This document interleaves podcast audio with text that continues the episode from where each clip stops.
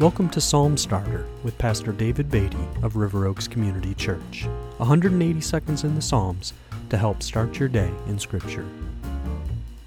We're continuing today in Psalm 119. The theme of Psalm 119 is God's Word, His law, His commandments, His statutes, His testimonies, His rules, or His precepts. Today I'm reading uh, verses 105 to 112. And this stanza, this section of the psalm, is headed by the Hebrew letter Nun, which is much like our N in English. Verse 105 reads, Your word is a lamp to my feet and a light to my path.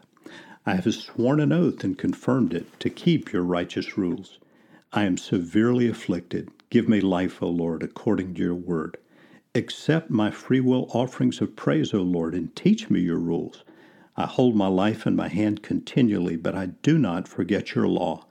The wicked have laid a snare for me, but I do not stray from your precepts. Your testimonies are my heritage forever, for they are the joy of my heart. I incline my heart to perform your statutes forever to the end. Verse 105 is perhaps the best known verse in Psalm 119. Your word is a lamp to my feet and a light to my path. But we should note that it comes in the context of this section in which the psalmist says in verse 107, I'm severely afflicted.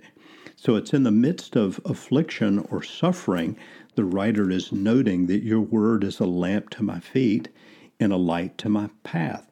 We should also note the psalmist's desire to learn in the midst of suffering. In verse 108, accept my free will offerings of praise, O Lord, and teach me your rules. In other words, Lord, in the midst of what I'm suffering, in the midst of this affliction, let your word be a lamp to my feet, let it be a light to my path. Teach me your rules. And then we find this uh, beautiful um, statement in verse 11 Your testimonies are my heritage forever, for they are the joy of my heart. And then finally, a great commitment at the end of this section I incline my heart to perform your statutes forever to the end. Perhaps that final statement is one that we all need to turn into a prayer when we go through times of difficulty. Lord, incline our hearts to your word, to your truth. Would you join me as we pray together about these things today?